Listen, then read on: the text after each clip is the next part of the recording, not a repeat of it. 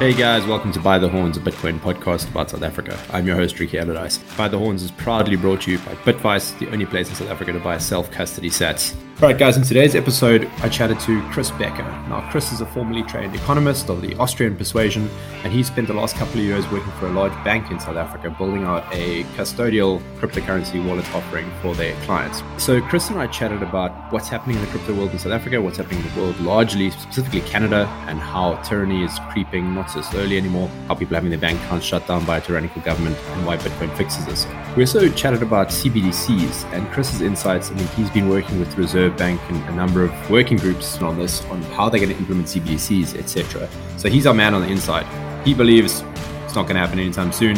There's just too many moving parts to put together, and it doesn't have the same incentive structure as Bitcoin does. So it made me feel very bullish. Um, Chris is super bullish on freedom and on Bitcoin, and he's a great voice of, of reason in the South African landscape and to actually tell us what's happening on the ground in these big institutions give this one a follow, uh, check it out. And uh, if you like the show and you want to listen to the audio version, you can track down the podcast on your favorite podcast player Apple Podcasts, Google Podcasts, Spotify.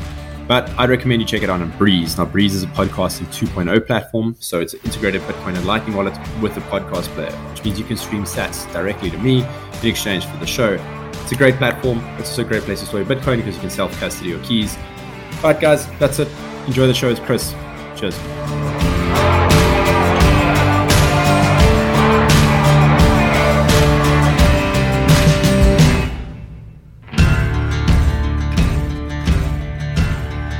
Chris Becker, how are you, man? Good to have you on the show.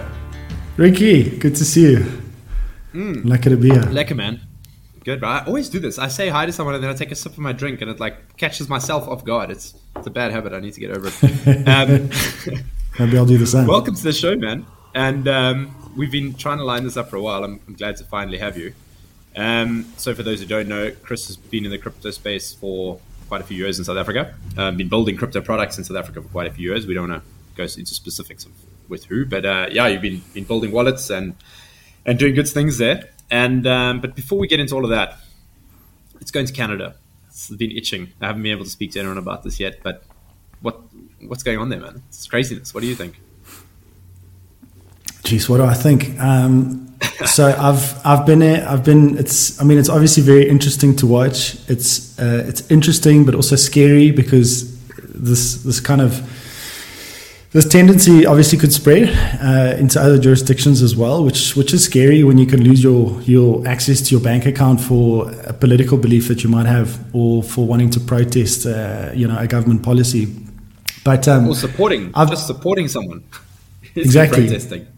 Exactly. So so um, yeah, I look, I've I have been from a macro perspective expecting this to happen. Um, you know, I'm surprised that it's happened in Canada. Um, yep. Wasn't expecting that.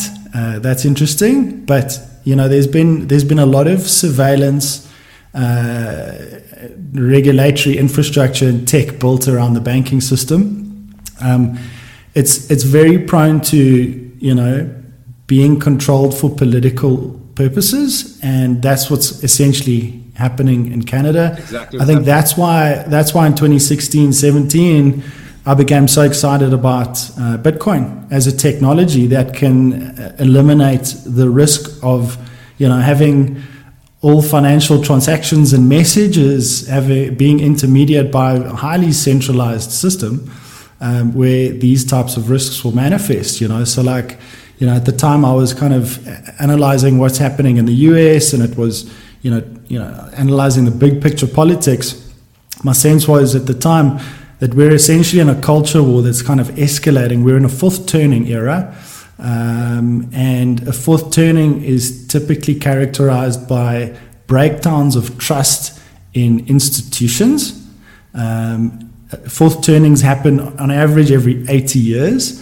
Um, and, and we were, we were in a fourth turning. And so expecting things like trust in the media to break down, trust in uh, the political establishment to break down, trust in looks like the medical fraternity and industry possibly breaking down. Who do you trust? Trust in you know science around climate. You know all sorts of institutions that have been trusted for a very long time is breaking down. When that comes to money, inevitably, you've got a major problem. Like, what system are you going to be able to agree on to transmit value and communicate value amongst people? I think the realization that Bitcoin becomes the technology that both the political left and the political right, which is becoming extremely polarized, obviously, um, both sides can essentially agree on this apolitical, agnostic, neutral monetary technology in order to store value and communicate value amongst themselves. Stated differently, like Trump's not in control of this, and neither is Biden. And so the politics is taken out of it. You know, Bitcoin separates money from the state. And uh, that's why I became excited about this technology. And it becomes a technology that can minimize the risk of conflict.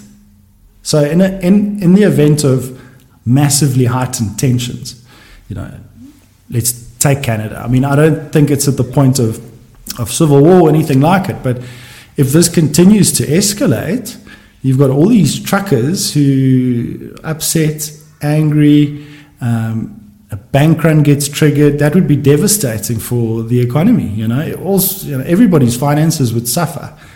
A massive capital destruction event. Bitcoin becomes this this tech, this monetary asset that we could all essentially switch to to protect ourselves in that in that scenario. And um, yeah, so I mean that's kind of big picture thinking that I've had around this stuff, and it's why I got involved in it full time. I believe it's a technology for freedom. Canada kind of underlines this. I think like it sort of orange pills a lot of people. You know, a lot of people who thought maybe this Bitcoin was just for frontier or high risk emerging markets. Suddenly, it's a technology that becomes very relevant in Canada and possibly other first world countries. So, yeah, Canada is the frontier right now. Like this is they literally on the cutting edge of, of the fourth turning, like you say. Like and it, it's not so much my my perspective of, of what's happening in Canada is not so much uh, it has a chance of becoming a civil war because I think the people are quite united on this. Actually, I think the masses are very much united in, in like we want our freedom back. Um, but it's more like the it's it's, it's a, the the haves versus the soon to be have nots or have even less when they you know take all their money out of their bank accounts. Um, but it's yeah, it's Canada was the, last place I expected this to happen. I thought they were just going to comply I'll be even and and the second place that is kicking off is Australia, where I also thought it wasn't going to happen. So clearly, where the guys get pushed the hardest, that's where you know they're going to going to push back.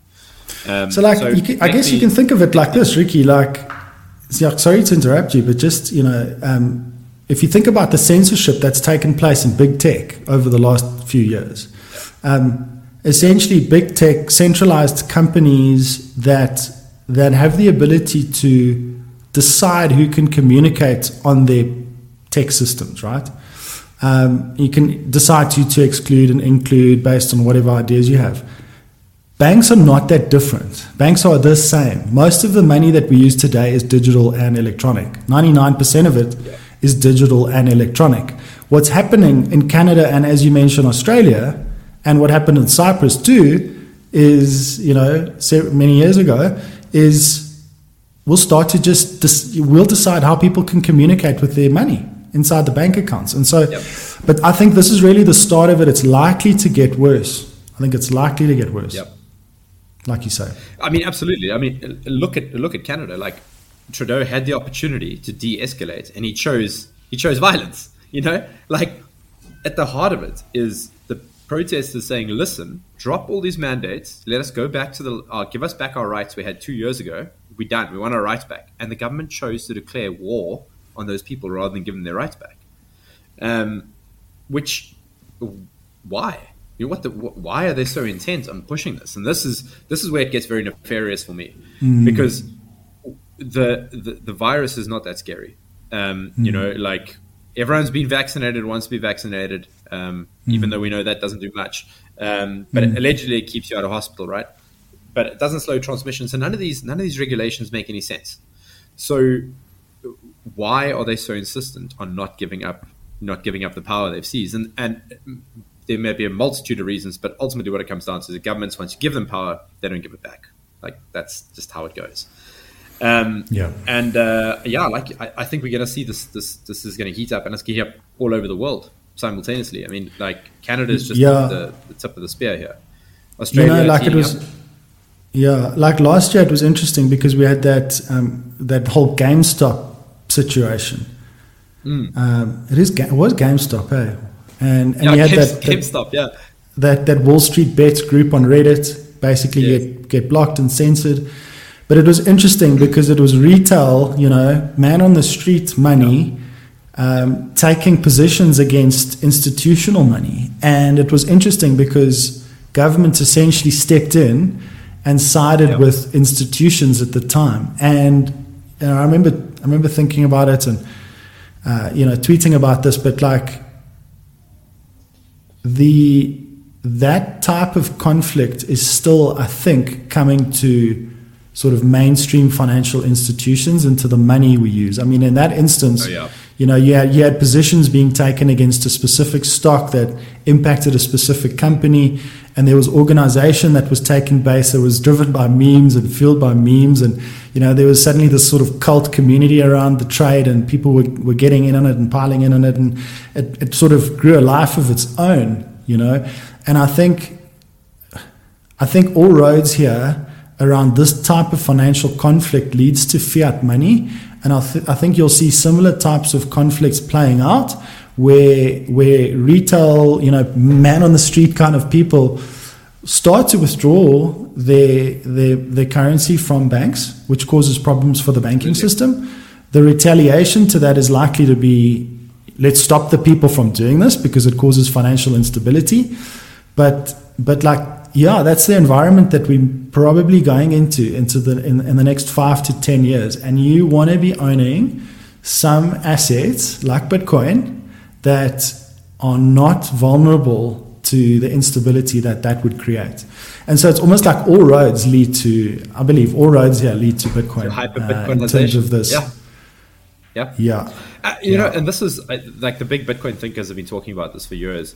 Like it's a black hole for value because it's the only thing that is tethered to real world energy. It's got a real it's got a real price associated with its production, um, and it can't be gamified. The production and the and the distribution can't be gamified, um, and that's obviously how the elites make their money is by gaming the system. So you know, like they like the Cantillon effect is is the name of the game for them. Mm. So mm-hmm. in Canada, I think as soon as people wake up and realize that oh, we can bring this all to a, we can we can stop all of this tomorrow if we just all withdraw our money from the banking system, um, play a game of m- monetary musical chairs, and buy Bitcoin. The problem is, there's only three percent of, of money is withdrawable because there's only that much physical cash. Ninety-seven percent is digital, so that's not going to work very well. Um, well, that's that's why the, the that's why the system is so unstable. And like as Murray Rothbard pointed out, banks are essentially always insolvent. Um, and it's yeah, it's it's it's highly risky. And like bear in mind, in that scenario, just about everybody like gets hurt, you know. Yeah. And so you got to be prepared to take some pain all around because the deflationary collapse that causes in the short term yeah. is epic. Um, yeah. I mean, the credit system is, would collapse essentially. At prices all over the place would would tank, and so balance sheets would just shrink and collapse and the response to that from the central bank's likely to be, well, we've got to we've got to print it up, and that's where the inflationary risk obviously starts starts to come in too. Uh, to me, uh, the the Bitcoin bull case is is bullish in both scenarios. You know, yeah, hyperinflation, so deflationary collapse, um, but I think other than the the the risks, I think the efficiency and the improvements that Bitcoin offers over traditional stores of value and money systems is so great that it wins nevertheless, even if these things don't happen. Yeah. So that's obviously yeah. also exciting. And that gets you into a very different frame of mind of thinking. You start to get quite hopeful around the, the opportunities in the space around, you know, building businesses that leverage this to offer value to people yeah. there, you know, out there in the street to actually use this, you know. Yeah, so. yeah, absolutely. I mean, that's I'm I'm excited because obviously that's the line of work I'm in, but yeah. it's um the the social attacks. You guys are doing good work. Yeah. Thank you, thank you. Yeah, we we we we try. It's um unfortunately we do it part time, all of us, so it's it's a bit slow. Um, but I mean, we are grinding. We'll we'll get there. We've got some cool stuff coming in the near future. But um, the social attacks for me are, is is what scares me about this. Like, so for example, um, the Canadian Minister of Finance coming out and saying anyone who's donated money to these mm. uh, protesters can have their bank accounts frozen. Mm. So, like, and then obviously the mainstream in Canada pumps that narrative, the media pumps that narrative all around the world, they parrot the same thing. So you end up being demonized, and a lot of people don't have mm. the intestinal fortitude to, to, to, handle that. However, that being said, after two years of being demonized, people are kind of over it, and they're like, whatever, you've called me all these horrible names already that carry no weight. You know, I'm a pariah already. Whatever, go fuck yourself. Um, mm. So there's that side of it, but um, it's mm. going to get ugly. You know, like like the government, the governments around the world won't give up power easily, and clearly they they have a plan for where they want to take this thing.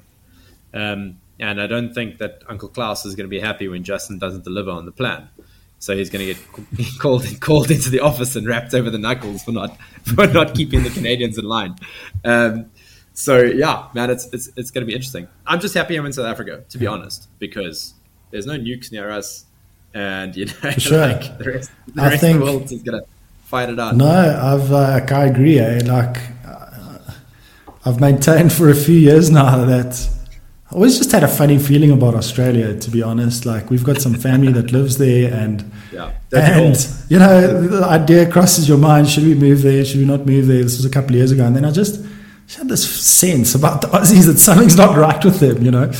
And well, shame, man. It's uh, it's it's rough. And um, SA is a is a great place to be. The challenges that we have, every every place has its trade offs. Life, I mean, life is just a bunch of trade offs constantly. And um, there's so much opportunity. Like you say, we're far away from all of this mess. And we have the ability to build out new institutions coming out of this fourth turning extremely strong. I think we're ahead of the re- ahead of the rest of the world in in several aspects Absolutely. around multiculturalism and how to deal with it, and, and rebuilding institutions coming out of a highly socialist state, the apartheid state, extremely socialist, uh, command control. Really. Yeah, and then exactly, and like so, so we've got some time, and now obviously the multiculturalism thing is kind of creating tensions around the world, I think, and uh, we're kind of ahead of the curve there. And it's super exciting, I think, yep. where where we are in SA in terms of the opportunities in front of us. You know what we can build. Yeah, and Bitcoin, I think, Absolutely. central yep. to that. Central, and and and so you and I have been involved in in this kind of forum where people are discussing this stuff for a couple of years, and and we've obviously privy to the inside of what's happening, um, and it makes it fills me with hope to see what people are doing in South Africa and the institutions they are building out, and they're building out in a, in quite a decentralized way, like you know, as far for, for the, in terms of normally decentralization, I suppose. But the one aspect that is missing currently to me is the is the, the Bitcoin component. But I think mm-hmm. that's not that's not far off. They, mm-hmm. I, I, think I think the groups that are building in South Africa, their own institutions, are looking at Canada and they're like, whoa, we can be turned off like this very quickly. Mm-hmm. Uh, we can have our bank account shut down. We can be cut out. Um, and I, I don't think it's a matter of if; it's just a matter of when. You know, like the, these systems are all going to collapse around the world. Um, yeah, so yeah, we're in a good like, place. I think we're in a good place. Yeah, like like I mean, the network effects around the money that we use daily, uh, that most people use daily, are extremely strong. Yeah, extremely strong, and um, and so it'll take time. You can't just go and like you know launch a Bitcoin decentral bank or something like no, this and get people to to to switch. I mean, when you read the history of of money and central banking, you know, things don't happen in in a sequence of months to transition into a new monetary system. It takes it takes a couple of decades with some mm. financial hardship, pain, crises, things that happen, and over time, slowly people shift. Um, mm. and I think it'll uh, it'll be similar here. You know, like um, yeah, but adoption in SA seems really strong. I mean, when you look at yep. some of the data in the banking system, number of people transacting, involved in the arbitrage trade, uh, that's huge. It's, look, it's looking good. Like adoption's looking good. Yeah. It's just a question of when does this actually move? When does Bitcoin move into something that we can use as a medium of exchange? Um, you know, where where there's a wallet on every device, on every computer, uh, you know, on every browser. Like, what what does that look like? and, and you guys are doing good work in order to sort of sort of get that in people's hands. My my my sort of goal was working inside a commercial bank in SA to be a bank that enables this technology to gives people access, you know, um, and that would would be a moment where other banks would also get involved to show that it's possible to do this. Um, it's been it's been it's been challenging. It's difficult. I think the innovation is going to have to come from the outside, uh, and sadly, I think for banks, sadly for banks, uh, that means sorry banks. that me, that that does that does mean that that that people are going to start trusting other entities to do their money and banking for them. The function of money and banking remains the brands that you interact with however change you know? Yep. uh, i think that's what's yep. that's what's going to take place and it's going to take some time. Um, but yeah. Yeah. Yeah yeah for sure. I mean innovation always comes from the outside there. Like real innovation always comes from a, from an outsider. Um, because I think the status quo is incapable of thinking outside of the, the, the confines that it sets for itself after a certain period of time. Like banking the banking uh, we can't expect the banking community to embrace bitcoin because it literally is kryptonite to them. Like it is it will destroy if bitcoin achieves satoshi's vision um to, that's uh, that's got a bad connotation but if it achieves satoshi's vision then it's going to destroy the banking system as we know it. Um it or at Look, least it looks very different right? It looks very different. Yeah, looks i think the thing with, right? The, the thing with the thing with bitcoin is like you know, it's it's a money to intermediate capital at scale. Um, in, in other words, like transforming duration from short-term deposits into long-term loans, assets. Yep. You're still going to need some kind of intermediary. That's where entities like BlockFi yep, and the like absolutely. are coming in and playing a role, right?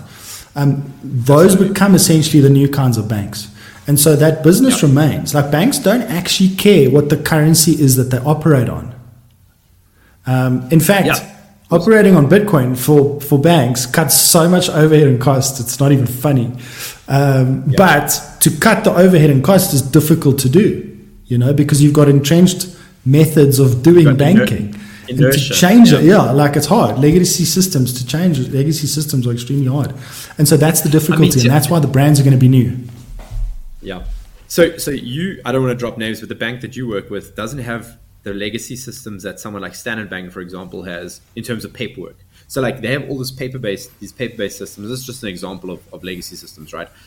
Every year so another friend of mine used to work for Standard Bank. Every year they were like, okay, guys, this year we're digitizing a bunch of records. We did, and then they'd run out of budget, and they're like, it just doesn't happen. And then the problem just gets worse next year. So like they just get further and further behind, and their systems get more and more antiquated. So like a challenger bank like Capitec can come in and just disrupt massively because they don't have any of that legacy architecture they've got to carry.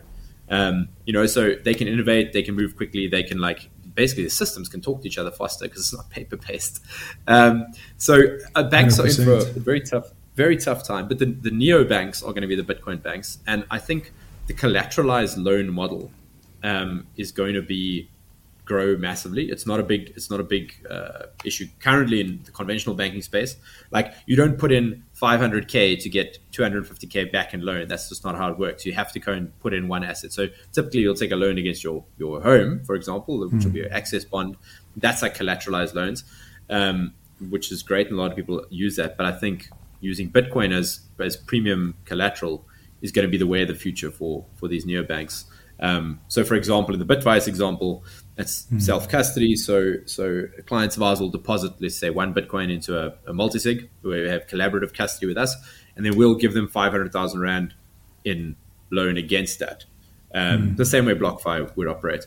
So that mm-hmm. that model, because you don't want to sell your Bitcoin for one, you trigger yes. capital gains tax events, and you've got a massive opportunity cost for selling your Bitcoin. Yeah. So you'll just take a loan against it rather and speculate yeah. against. You're doing a speculative attack on fiat, really, because if you take a loan over a five-year duration, the chance that your Bitcoin goes up is statistically very high, um, and you can basically like just inflate your debt away. Um, yeah. So it becomes very very interesting. Um, yeah. So like I think businesses that are going to be built around that. That's a great point. Like, like I think the opportunity to banks to recognize and understand Bitcoin as an asset that can be you know, seen as collateral to credit is obviously a massive opportunity. It's not it's not exploited at the moment for various reasons. Um, I I actually think that, like you say, I think Bitcoin becomes um, a superior collateral asset in the credit system over real estate. Yep. Real estate is a terrible absolutely asset terrible. as collateral. I mean, terrible. the cost of property rights enforcement, the army, the police, the security on a place, the title deeds, and the inefficiencies Transfers. of moving title, transferring it between people. Um, I mean, a piece of property is always in like in decay. It's always like atrophying. Yes. You know, the, yes. Earth just wants to take this thing down back to dust, you know, and so you constantly got to be investing in maintenance, and like yeah, so it's not it's not mobile globally. I mean, you go and walk into a bank in America with you know title deed to a property in Cape Town, like good luck getting credit. You know, it's only like in, accessible. in Camps Bay, you know. Yeah, and, and then and then most and then most and then most South Africans actually have title to property that the banks don't actually like want to lend against. Yeah. Um, and and now suddenly you've got these these electronic electric money super scarce assets that can go with you no matter where you are on the planet. You know, it's super liquid. They're highly divisible. Yeah, all these attributes. Yes. Um, and, and, and, so that's going to be an interesting dynamic for me from a sort of macro perspective to see how that plays out over time as people start to understand this collateral asset and the function that it will play in the monetary system and how that actually starts to displace real estate. And like if you think about like you know, in real terms relative to the price of Bitcoin, real estate is going to get absolutely hammered. Like there's going to be a massive re-rating of Bitcoin. And like obviously what's interesting about that is like the addressable market is so big here for Bitcoin because like people are trying to store value in all sorts of assets because the savings account's broken, right? I mean, savings accounts are broken. So, in order to store value over longer periods of time, well, you got to own like real estate, stocks, you know, all sorts of risk assets in order to just preserve your purchasing power. And and what Bitcoin starts to do is it essentially competes with all of those assets. So the addressable market's massive, you know. Um, it'll be so interesting I, to see I, when economists kind of snap that point, you know. yeah, which economist? That's this is the thing, right? So mm. that's a separate a separate point mm-hmm. we're gonna get into now. But like, so so a brief anecdote. So my day job, um, I work for a fintech company, and um, our investor, chief investor, is from Norway. So I had this conversation with him, and I was like, "Listen, we need to introduce collateralized loans into this product so people can loan against their Bitcoin." And he was like, "What? What do you mean?" And I was like, "Listen, Bitcoin is the best collateral on earth. It is better than your massive mansion you own in Oslo, which is like one of the best real estate markets on earth." And he was like, no, no, no. What are you talking about? Like, not a chance. And I was like, hang on. How long will it take you to sell your property in Oslo? He's like, someone can buy it tomorrow. And I was like, okay, you can shake on the deal, but how long is it going to take to transfer that asset and how much is it going to cost you to transfer that asset as a percentage of the asset value? And he was like, uh, doing the numbers. And I was like, cool.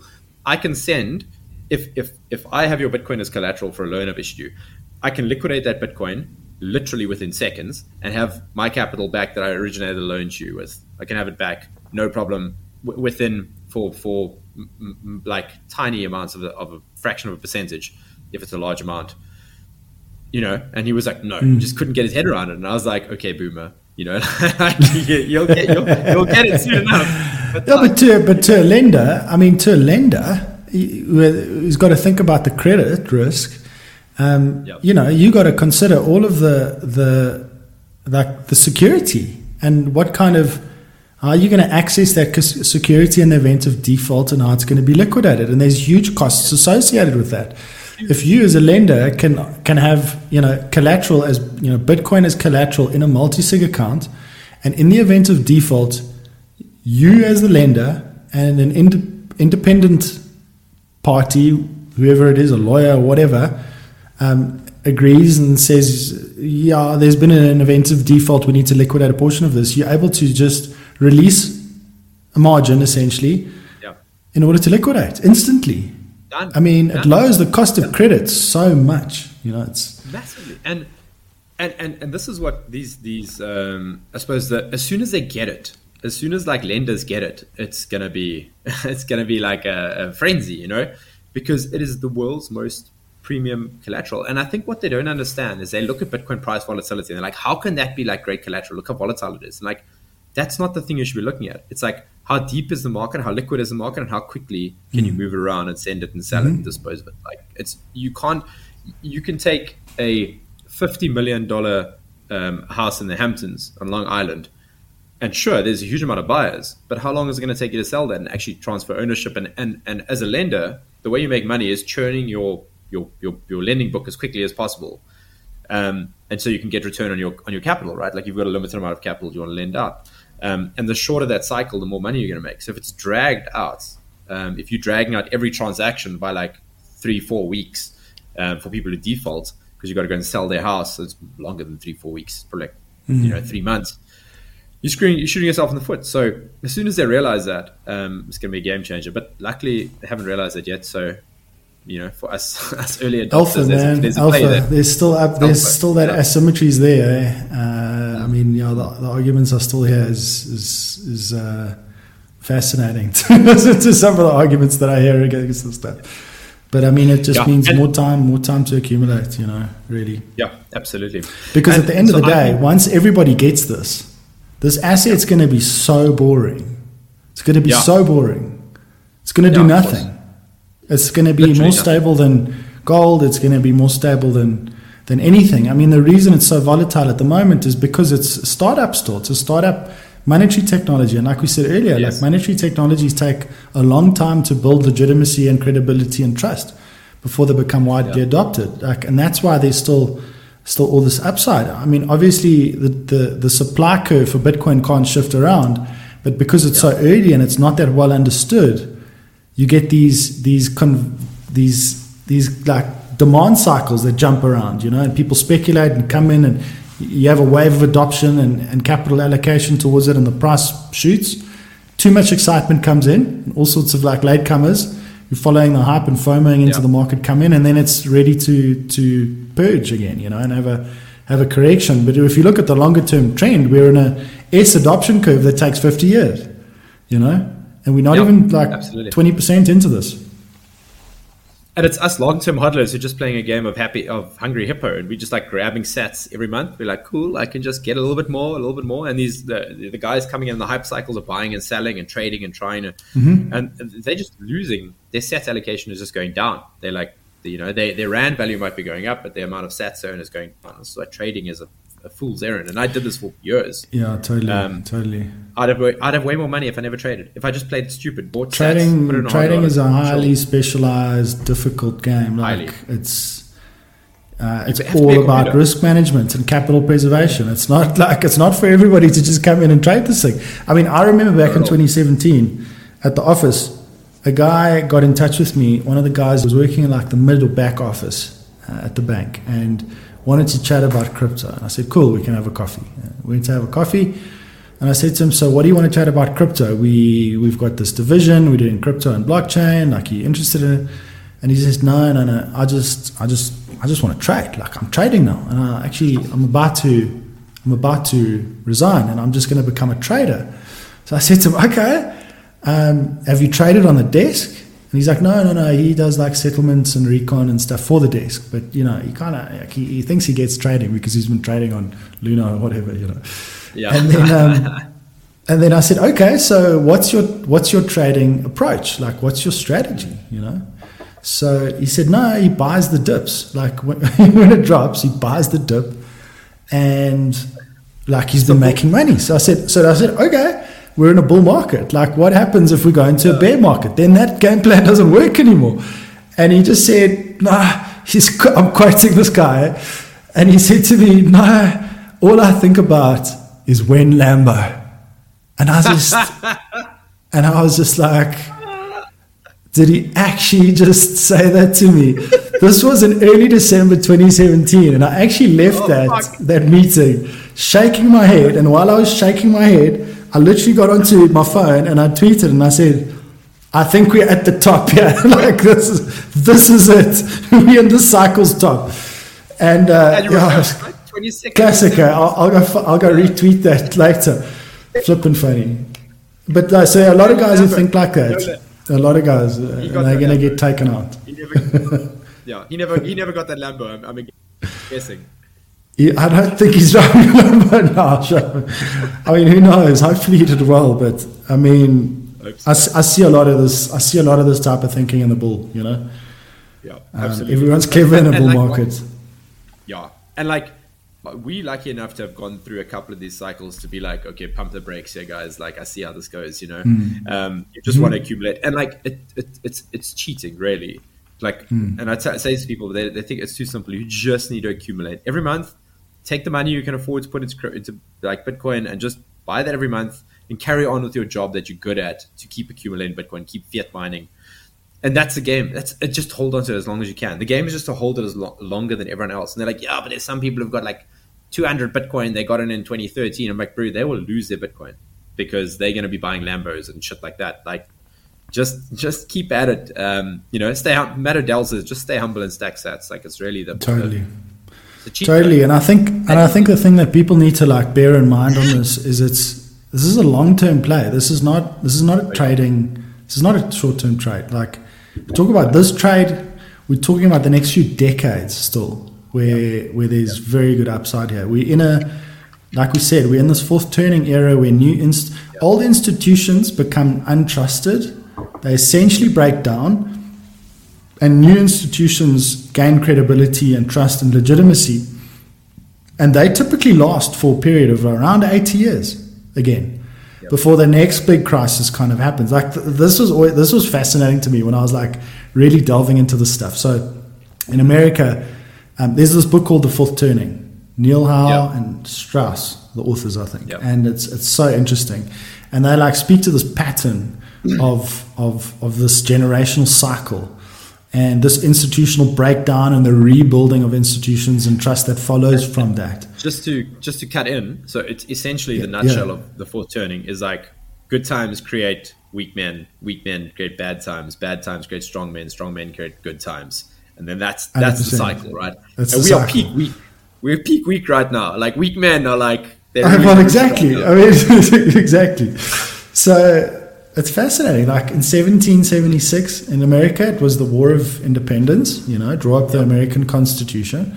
80 years later, 1850s, 60s, was the American Civil War, yep. massive conflict. Uh, 80 years later was the Great Depression, World War II era. And if you, if you yep. move 80 years forward from there, we are where we're at right now. Like we're in an era of massive dislocation, uncertainty, yep. confusion and and like we need to be just keeping our heads down, building out this new institution of money, giving people the tools to connect to it, um, and like if successful, which I think it will be just due to the nature of this technology and how like how genius it is. Um, this thing has many decades to continue to spread and diffuse through society in terms of adoption. And so that's the that's the thinking. That's the hat you've got to put on. Like this is something you're going to be owning, not for five years. You're going to be owning it and like leaving this to yeah, but leaving this to the next generation. I mean, like like you know, imagine it's kind of like it's like being on Manhattan Island and there's cows and stuff grazing, and all these these guys are suddenly just like moving there. American constitutions formed, like this culture is being hardened uh, around like America and you know what it is, the values that it that it entails, and like it's it's like it's intrinsic to it, and. And bypassing the opportunity, you didn't trade, you didn't want to flip a piece of real estate on Manhattan Island like you wanted to hold it. you wanted to use it as collateral for credit. If you needed to access money, use it as collateral for credit. But you need to hang on to, you want to hang on to this thing because you don't want to be that guy in, you know, 50 years time when your grandkids say to you, hey, like, hey, granddad, like, owned a whole Bitcoin and you sold it. what are you thinking? yeah. when a, when a Bitcoin's like ten million dollars, and you're like, that's the framing. Like that's how you've got to think about this. If you are really good at trading, and you can trade one Bitcoin into 1.1, 1.2 BTC, and so on, like try it. But like, yeah. I wouldn't recommend it. Yeah. good luck to you, because every yeah. time you do it, you run the risk. And this is the thing: like, if you're a professional trader, you know how to manage risk I don't have to talk to you. You know what's going on. If you don't know about trading, and this is a weird thing about crypto, oh, like it sucks in people to think they must trade because I, I don't I, I don't I don't quite understand why. Maybe it's because it's so volatile and the trading opportunities are so high. People are like, I need to trade. But like when you get into your RA or like unit trust, you're not trading that fucking thing. You know, like no one trades their RA. You know, they they just accumulate every every month. Um, I mean that's a that's a that's a poor investment in my opinion, especially with pre- prescribed assets coming. But that's a whole other kettle of fish. Mm. But um, yeah, you don't you don't trade your unit trust. So why would you trade Bitcoin, which is, you know, we would we would posit you the, the like the best asset that humanity has ever known. Like, why would you mm. run that risk of giving it up? Mm. And your grandkids, like you said, are gonna look at you and be like, Dad, why the granddad? Why did you buy a fucking Lambo? Like we could have a hundred Lambos now. what are you thinking? Own the factory. Like what the fuck what you doing? You thinking? Yeah. The, what's yeah. awesome about this technology is, and I'm sure you've got guys on your show to talk about this, but it, it, it like it forces you to lower your time preference.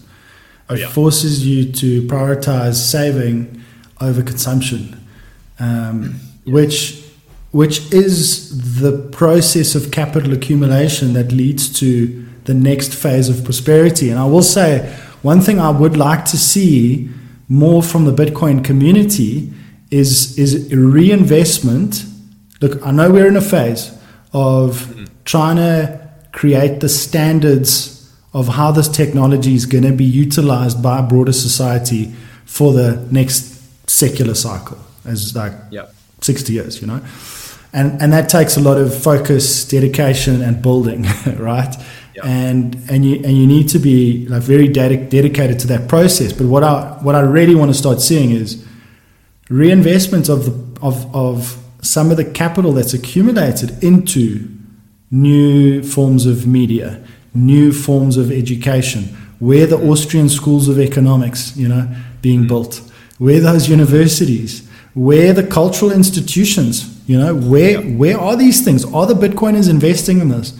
It's so important. Yeah, it's you know, Ricky, like, like like when the culture around Bitcoin shifts, if it shifts, if mass adoption happens, and the culture stays a fiat culture, mm. Bitcoin's not going to last because then the consensus algo is going to be changed. Like that 20 million cap's going to be lifted.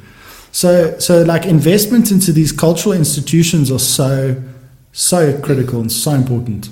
I'd love to see more yeah. of that. I don't know if you've got some insight into more of what's going on, yeah. perhaps on that side that I'm yeah. not seeing so there's a little bit of it happening. Um, I say a little bit. There's a lot of it happening. So there's a VC fund that's that's popped up now. I don't know if you know Marty Bent. So he's got the podcast Tales from the Crypt. Um, so Marty's been roped into a VC firm that is Bitcoin only. So they invest only in Bitcoin companies who are Bitcoin only, um, and who focus on exactly these kind of things, like like how do you build out the culture around it. So um, like these, it's it's it's it's happening. Um, and I think mm. it's only going to be driven further. It's going to be uh, accelerated by the likes of Justin Trudeau, who are like cutting people out of the economy at mass scale and they have no choice but to turn to Bitcoin. And and the biggest thing that Bitcoin has done for me is that it has changed the way that I look at the world. It's changed my time horizon, just like you said. It has made me a long term thinker more than anything. You know, I've learned out of a book could have could have done. Like Bitcoin culture has, has kind of taught me that, and, and Bitcoin of just like hodling for the long term. And that's made me think of like, okay, what am I eating? Like, what is my what am I putting into my body? Am I putting fiat sludge into my body? Um, mm. Or am I putting like good grass fed beef into my body mm-hmm. and like staying away from sugar and that kind of bullshit? Like, I would never have come to that if it wasn't for the Bitcoin, like Bitcoin community mm. and, and, and Bitcoin. So it is building its own its own culture. And like you say, it needs reinvestment. Um, and that is happening. And and I think controversial point, but I think toxic uh, toxic Bitcoiners, like toxic maximalism, is key to this um, mm. because Bitcoin is a religion at this point. Mm. It has surpassed cult status. It is now a religion, and it has its uh, you know it's got its acolytes, its disciples, it's got its charlatans. Bitcoin Jesus has been cast out. You know, like Roger Ver's on the, on the out. Um, it's got it's got dogma. It's got it's got the whole shebang around religion, and and what's culture and this is coming from an atheist, right? But like what culture needs in order to progress and have staying power actually is some form of unifying religion that like ties it all together. Um, and that's how you can bring like people from different ethnic backgrounds together under like a common goal. Um, and that's how Christianity and Islam and, and yeah. is successful. And the thing is, um, like there needs to be institutions that that transmits that culture through time. So like we here yes. and culturally we you know we we speak the same language, we have the same norms and customs and things and it it puts us into a place where we can relate and, mm. and deal with each other and negotiate and do all these things and kind of live together, you know. Mm. Um, but like that also needs to be well that's that's present and what's critical to maintaining that culture right now is a stable money because that's also like obviously how we we measure yes. value.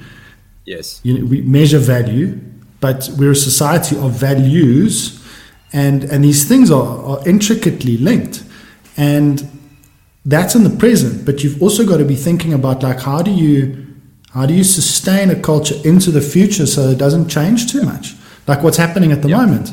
And that's where oh, these yeah. institutions need to be built in such a manner so that it, it doesn't change because if it does change, then the values around Bitcoin changes. And when the values around Bitcoin changes, Bitcoin changes. yeah. Yeah. Do you understand what I'm saying? Yeah. Yeah, so that's like that's an area that's like it's so important. It feels like it feels like it's lacking. Maybe it's the stage that we're in, um, in terms of it being being early days. Hopefully, as the capital accumulation amongst the the the earlier adopters of Bitcoin grows over the next few years, like that that idea starts to snap, and you start to see new universities being built and new all of these new institutions. You know, yeah, springing forth. We can put our kids yeah. into because, uh, like, yeah. you know, my daughter. I've just moved to school. Um, in an environment where critical race theory was was coming into a primary school curriculum, like formally, you know, in assessments, yeah. and wow. toxic Marxism coming into the classrooms, and so yeah. so yeah. So um, yeah, absolutely. So you know yeah. the the beautiful thing about Bitcoin and the consensus algorithm is that the intolerant minority of five percent is all it takes to keep Bitcoin the same. So we don't have that luxury in our universities, in our schools, in our in our cultural institutions. We don't have that luxury where a toxic minority, like an intolerant minority, can maintain the status quo. So with Bitcoin, you need 95% consensus to change the rules, right? Mm. Um, mm-hmm. So we've Bitcoin has been set up to not change. Whereas like our schools, all it takes is an intolerant minority to move in and change that 95% can be against them, but things can still change. So mm. um, we lucky in that in that regard that Satoshi had the mm. vision to be like cultures change over time and things get fucked up. So, you know, let's make it so that they can't change, mm. especially with money. You don't want your money to change. But I, I totally agree with you. Like Europe, mm-hmm. not that many years ahead of me, but like a couple of years ahead of me where you've got kids already. I'm not in that position yet. But um, I'm going to homeschool my kids. If, if things stay, even if they stay exactly how they are now, I, but they won't, they'll get worse. But like, there's no ways my kids are going to a, a, a normal, like public school. Like, it's, it's too much risk. You know, like my kids are going to get fucked up. Like the critical race theory, especially private schools in South Africa. Um, I don't know if you know Richard Wilkinson, but he's been doing a lot of research mm-hmm. into this. Like the private schools in South Africa have been completely inhabited and captured by by critical race theory. Um, you know, like a student I've, will I've make a, that, yeah, a, a, student will make an allegation of racism. Um, then a lawyer will come in. The school will hire a lawyer to come and do an investigation. They'll find nothing. They'll be like, okay, this wasn't really racism. It's just someone he he said, she said. But we suggest that you do racial training anyway, and that's where the grift starts. And then they have like a CRT trainer come in to teach people about their like I don't know internalized misogyny or whatever fucking bullshit. Um, and and and that captures your entire education system, and the, it's the worst in the private schools, man. So like I went to an Afrikaans public school. I was lucky enough. Is it? They'll be the last guys. Yeah, yeah. Interesting. They'll be the last guys to to resist that because of they have a strong culture. Um, and I, at the time, I was like, was that high like, school or primary school? Primary school through high school, the whole way through. Oh, really? Um, oh, wow. I never, I never spent a single day in an English school in my life. Uh, even I went to Stellenbosch, so like zero English education. Thank you to my my parents are English, thank God. I went to Afrikaans schools, but I managed to avoid Amazing. that nonsense. Yeah. So I was going to um, say, I was going to say, I mean, I think that's that's the cultural that's the cultural art uh, in yep. SA. I think. Um, I mean, I've, I've I've moved my daughter to an Afrikaans school. Um, there we go. There's there's no talk of the stuff there. It's a private Afrikaans school, a great little school. Um, yep. Fascinating history. We can talk about it, I think, another time. But like, um, there, yeah, that's I think where the retreat is going to take was going to go to. It feels like English has become a culture, particularly in South Africa. People are not sh- English culture. I've, I have a friend who's a cartoonist, and he says, "How do you draw? How do you draw an English South African?" it's someone who wears like a, a, Springbok jersey, basically, like a pale oak with with a Springbok jersey. Like, how do you draw an English South African? There's there's like no culture and heritage really. People, the, the group is kind of lost, you know. And um, which is very sad, and because English people have it is very sad. 250 years, you know, like English South Africans have a long history in South Africa, but they've lost. You've always got one foot somewhere else in some like Western liberal democracy, and so there's always an out. But what's interesting about the Afrikaner culture is like, well, you're Afrikaners. You're named after the continent. This you've you've created a new language. You know, yeah. essentially, yeah. which is which which just gives a signal of how like determined you are to remain in a place. Like you're changing your language, and it's conservative. It's very it's very religious and Christian. Um, and um, yep. the stuff is not penetrating. The cost, the cost of attacking is kind of like Bitcoin. It's very difficult to attack the culture, and I think I think the, the, idea of what an Afrikaner is is going to shift. The historian Herman Herman Giliomee, uh, I think it was him, said that around the time of the Second World War, the definition of an Afrikaner was someone who opposed involvement in the war overseas. You're an Afrikaner. You're not. You're not part of that, you know. Yeah. Um, and so the yeah. concept's also interesting, and and it and it can change over time. And I think you're going to have a group of of like European low melanin count uh, people living in in this area who are gonna you're gonna are gonna essentially immigrate domestically into the Afrikaner culture. Uh, yeah, absolutely. To preserve certain yeah. traditions, culture, like values, norms, all these things. And I think that culture also values sound money. Yep. And the stability yep. that it offers, because it, it, it's it's important to accumulating capital and preserving capital and passing it through. Yep. And so you know that's that's it seems to be. Um, I mean, that's obviously the culture that I'm from. It's the culture that I build for. Um, but it's not exclusive either. Anyone can adopt this thing because it's on the internet, right. which is what I love. I think a lot about like how do we how do we bring, and this is not in my current role, but how do we put all the languages on this thing? Like, how do we translate the white paper into the different, you know, Satoshi's oh. white paper into different languages? This is happening. This is happening. Yeah, I saw so, that. So one it's of our, cool.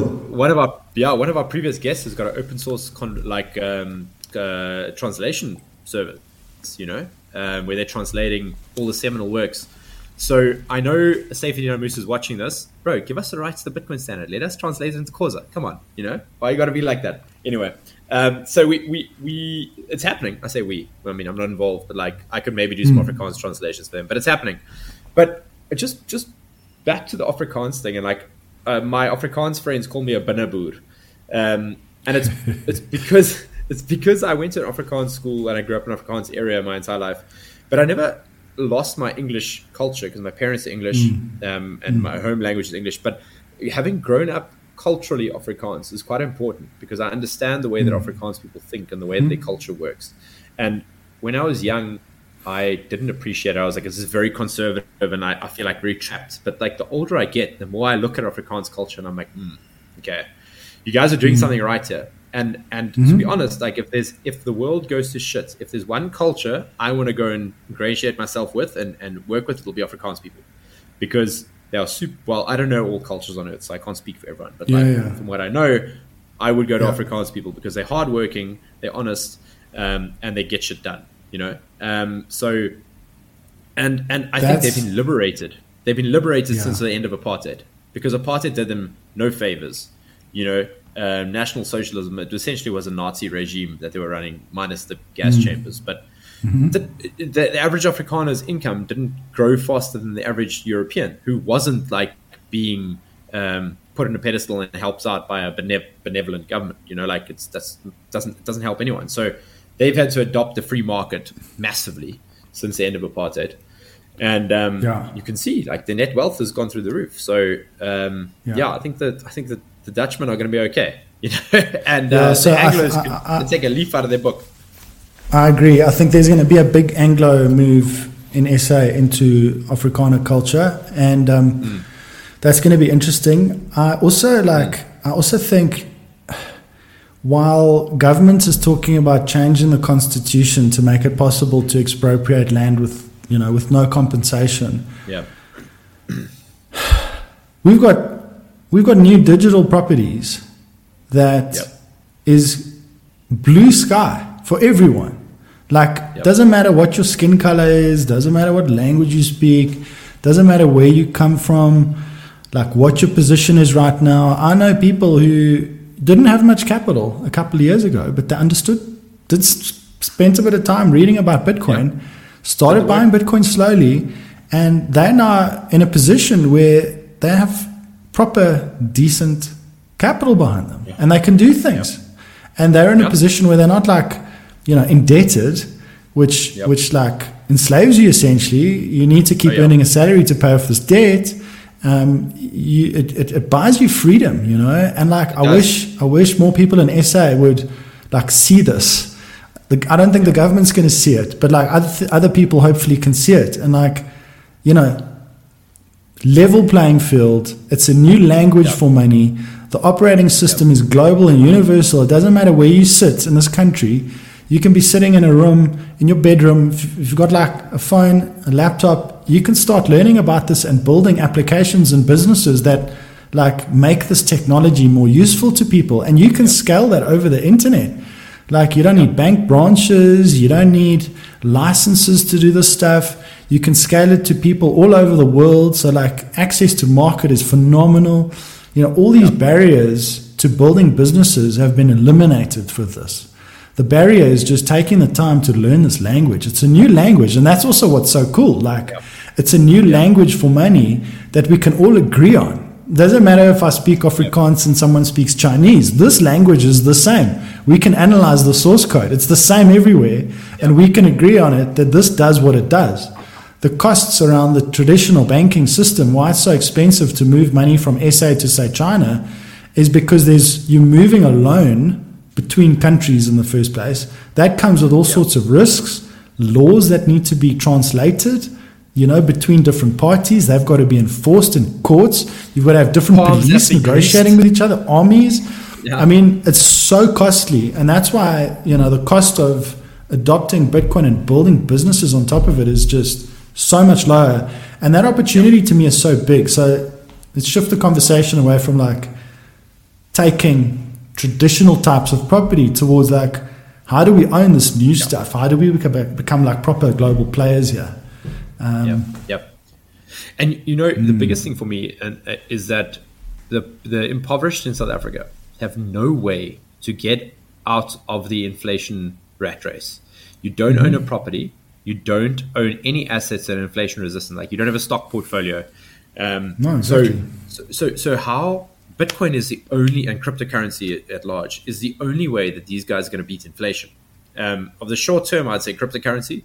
Over the long term, I'd say Bitcoin. Because short term volatility on, on, on crypto mm-hmm. obviously is super high, like Doge last year mm-hmm. as well. But like creating that speculative culture that comes with, with altcoins, like that's, mm-hmm. I'm not about that. But, you know, long mm-hmm. term, I think the only way that someone who's living in a shack is able to pull themselves out of poverty in a 10 year period is just by accumulating 100 rand of Bitcoin a month. You know, like that'll materially mm. change your life in a 10 year period. And yeah. you'll come out further ahead than someone who's living in Constantia who's not doing that because he is in the he's living comfortably and doesn't have to. So like for me it's an absolute game changer and that's why businesses yeah. that can enable people to buy 10 rands worth of Bitcoin and self custody immediately. Like that yes. that is the holy grail to yeah. empowering like the, the I mean, in South Africa okay, so government doesn't want to give me the title to this this property that I have. Yep. Okay, there's new kinds of property that are superior. Yep. I can actually own this stuff, and I can buy small amounts of it every month. And if I can do that consistently yep. over time, like I'm going to be in a good place. Yep. And if I can prove that I hold the private key, like I've got the title to this digital property. Yep. You know, bang, whole world everything changes around you. You know, everything changes. That's and, and everything that, changes. That parasite, that parasite class gets removed. It's literally like the world is taking an anti-worming pill, and like the parasite class just gets ejected because those like that class that does nothing but but is positioned closest to the the, the this money spigot, you know, the cantillionaires, like the tenderpreneurs and those guys who just because government can print money and give it to them, the guys who made money out of out of defogging or, or, or fogging classrooms and like sanitizing classrooms for COVID, right? Like that bullshit where they made like 500. I think the Gauteng Department of Education spent like over 500 million rand on sanitizing classrooms.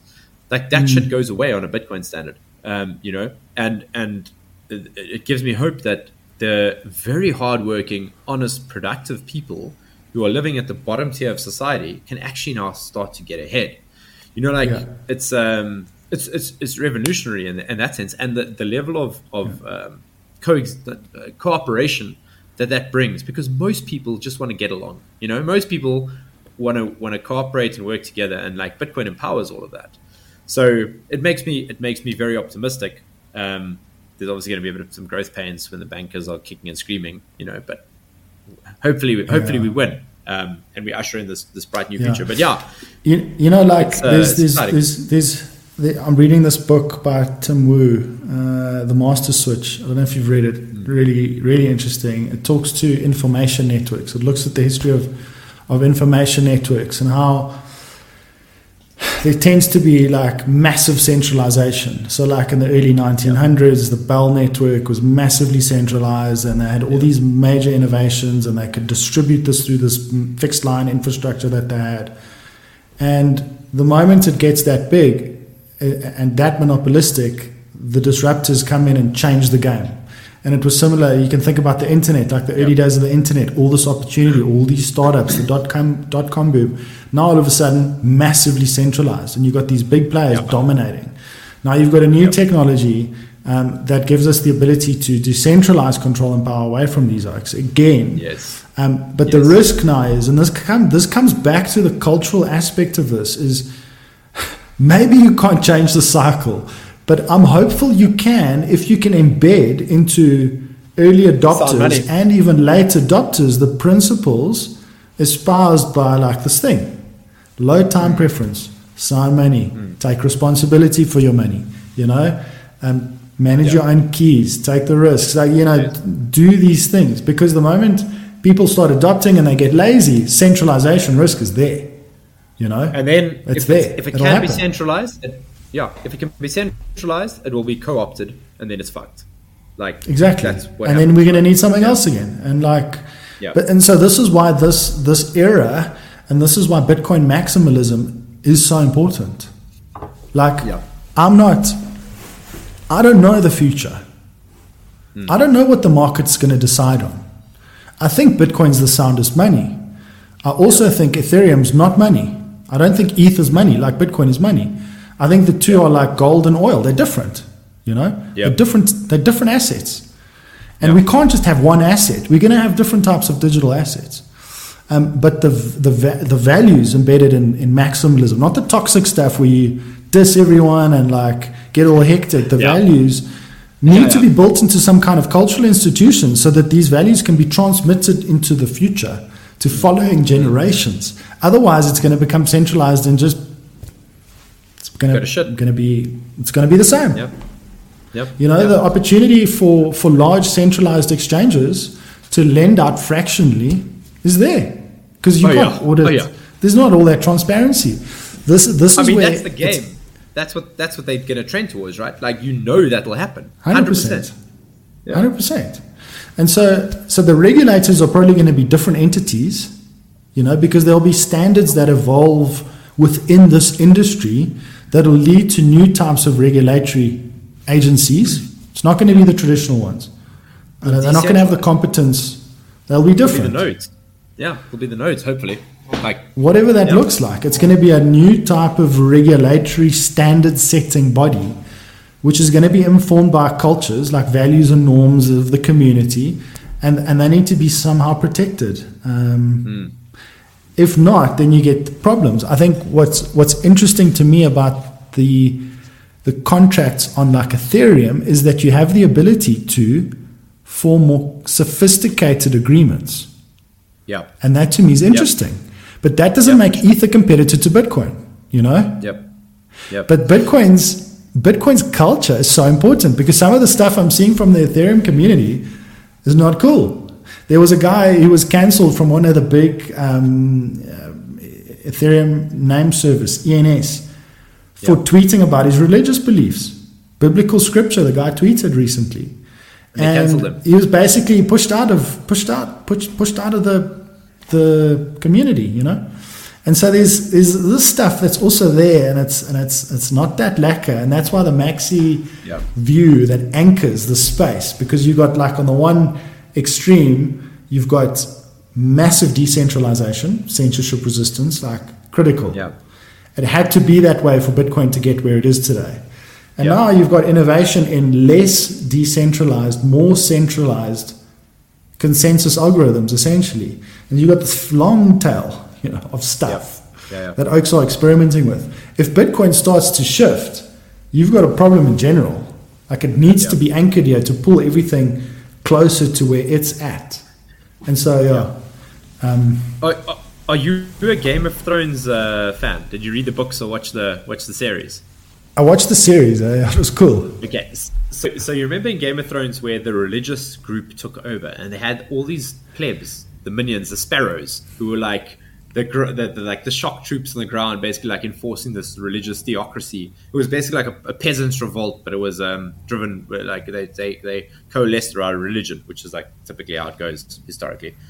And that's what I see happening in Bitcoin. You've got this pleb movement of like people who are like hmm. are like fractional coiners, you know, like they got into mm-hmm. Bitcoin in like 2018, 2019. They have no hopes of well, they will they will get like the aim for them is to become a whole coiner, right? Like to accumulate like one Bitcoin. But like it's just average Joes. They're plebs. They're toxic as fuck. They are like literally like this is the rules of Bitcoin. We want low time preference. We want to lift weights, eat meat, get in the sun, tell the man to fuck off. You know, like it's this whole culture that is like spreading outward from mm. maximalism, from toxic maximalism, which the further it gets from the center, becomes less and less toxic. It's the way that you know these things go, and and and this is why I see it as a religion and why it's so important. Because like within Islam, for example, you've got ISIS, like you've got the radical like guys who are like decapitating people and stuff, and then you've got the people in the burqa here in Cape Town who are like the most lovely, nicest, like the best people you're ever going to find, who are like Muslims that are, are, are like embodying like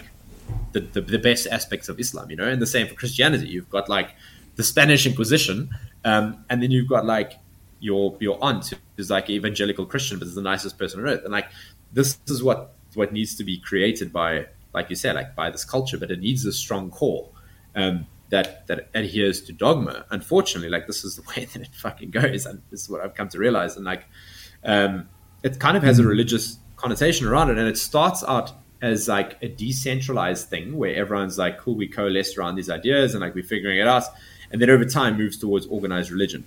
But hopefully, with Bitcoin, we can get to the point where it's not actually organized, centralized religion because there is no central like body that can, like the Catholic Church, like the the, the, the Pope and the Vatican, that can maintain um, the center. Hopefully, it, it can coalesce around the white paper, but who knows? I. I mean, it's, it's, it's evolving. It's a, it's, it's a very interesting thing, like anthropogenically, to watch it unfold. Um, yeah. And and I'm here for the tech and for the culture. Like the number go up thing, like when you've been in it long enough, you're like, that's cool. But like, there's more interesting things to to look at in Bitcoin than just the, the value, you know, going the price going up. Um, yeah, but like look, you said, think, it, it, is central. Yeah, I think you know, obviously, when you first put capital at risk in this thing, you you watch it closely. Oh yeah, um, because it's money that, like, you know, yeah. Um, but when you're thirty percent down, it's tough. Yeah, it's not lacquer, you know. um, but over time, as you get into a more comfortable position with this, because you're able to hold, and, and that's the other thing, you know, people will say, "Oh, you guys are so lucky that you got in so early," as if it's easy, as if it's easy to hold on to this asset. And it's the right. wildest asset. It's the wildest freaking asset. I mean, to hold on to this thing is not easy. You Not know, easy. I remember, I remember getting shaken out of positions back in 2016, 17. You, you get freaked yeah. out by China bans. You know, how many China bans have there yeah. been? And it happens and it's in the news and you get a little scared yeah. and you sell and, and then you're having to buy back at a higher price. Um, but uh, it's not easy, you know. You just People green. just That's need to like, you got to take a big macro view on this thing and allocate slowly over time. And uh, think if you're really smart, you put a couple hundred bucks, if you can, for your kids now. You know, yeah, you create a sub account on a crypto exchange and start buying and hand over those keys when they're 21. You know, Coming or do it soon. on Bitvice. Bitvice. Or do it Coming on Bitvice. Soon. Yeah, we've got a we've got a your child's retirement fund product coming soon, where you buy a hard wallet for your kid, you set up a recurring debit order straight to their hot cold storage. They only get it in whenever you feel like giving it to them. But yeah, that's one of the things we're releasing soon. Um, my nice. brother gave me my brother gave me a, a Garmin watch mm-hmm. about a year ago, um, and um, I was wearing it, and uh, I remember seeing like a massive drop in the Bitcoin price. It was like a thirty percent drop, or whatever. And I looked at the, I remember looking at the price, and I looked at the watch, and my pulse like didn't change, and I was like, "Cool, I've been in this long enough." like, watch faulty, send it back. No, but like, no, but, but like when you've been in it for you've been in it for a long time and the price drops 30%, you've seen this like a hundred times. You're like, oh, whatever. Yeah. Like, I have more important things to do. Like, how do I, how do I figure out how to get this lightning app working? You're like, you know, this morning I was fucking around trying to get a, like a lightning jukebox working where you can pay sats to like a remote server and then it starts playing a track on Spotify, you know, like, I'm like, that's, that's more interesting to me than the price right now. I couldn't tell you what the price is right now. I literally have no idea. Um, and I run a Bitcoin company, you know, mm. that, that's just what comes with time when you've been in this in this market for so long. Or there's people that have been way longer than me, but like you just volatility is the name of the game, and you you start relaxing, and and it's so important to know it changes your decision making process when you have a a you've got sats that are sitting in your, in your cold storage, and you're like, it's fuck you money. It really is fuck you money because like it's it's, it's it changes your entire decision making process. You don't you're not in debt first off that's a big one. Um, and then secondly, like you have this like store value that you know is going to go up over time because the world has gone crazy, and your boss like chewing your ear off is kind of immaterial. You just need to figure out how to you know get him to calm down so you can keep fiat mining and keep accumulating your Bitcoin stack. Um, but it, it totally changes. It, it changes who you What's are. What's also interesting about this stuff is like it's it's it's the most amazing incentive alignment model that like I've seen. You know, um, yep. I see a lot of a lot of colleagues and you know people around me in the banking industry who you know talk about stablecoins and CBDCs and private chains and building these things. And you know, I've had meetings at the blockchain consortium where a guy says to me, "Ah, Bitcoin's never going to work because like stable coins and CBDCs are the future." And I was like, okay, um, okay, why? I'm not sure why he's saying that, but okay, maybe it's just the organization's view or whatever. But next thing, the guy's out of the bank and he's he's he's building some Bitcoin applications, you know, and, and a business around around Bitcoin. And and the the way that this works is guys are accumulating the asset because they understand it. They need to say what the bank kind of wants them to say around the stuff, oh, yeah. stablecoin, CBDCs, Bitcoin doesn't work, it's got no value, you know, all this. Yeah. Um, Cardano. But then the moment, but the moment you've got enough capital, like you can now make a move, and what do you want to do? You want to build something that that accrues value to this network, that brings more people into this network. Now, some people are going to say, "Oh, that seems a bit like a Ponzi scheme." No, it's the scarcest asset that's ever existed in the history of the world, ever. There's never been an asset like this ever. And and you now want to see the success of this asset. And the success of this asset comes through network effects. It means you need to make it easier for people to use. You need to build a business now, like you guys are doing, to make it build you know, easier to, to access this thing and transact yep. in this thing and do all this stuff. Yep. And you also want to do it in a way that aligns with the original kind of values of the community. Because if you don't do that, that's also going to start diluting the value of the scarce asset. And so, like, everything just works beautifully for good here, like, for it to be a success over the longer term. And that's what's so awesome, you know? That's what I yep. love about this thing. Um, Satoshi Nakamoto deserves a Nobel Peace Prize and a Nobel Prize in Economics. Like, 100%. This guy, what he has put together gives me chills. I'm getting goosebumps just thinking about it. like what he has managed to put together and how, how he has aligned incentives and taken human behavioral economics into account is is, is phenomenal. Um, mm. But on on that point that you raised about CBDCs, you have an inside track to CBDCs. Um, what's your view on them? What do you think is happening? Uh, yeah, do you think we we're gonna we're gonna see the CBDC world here in South Africa? Look, I've been involved in local local projects and also an international project. And what was interesting about the international project is there were three or four bankers who spoke up and said, "But what are we trying to solve for here? Because DeFi kind of does this." You know, yeah. what are we trying to do?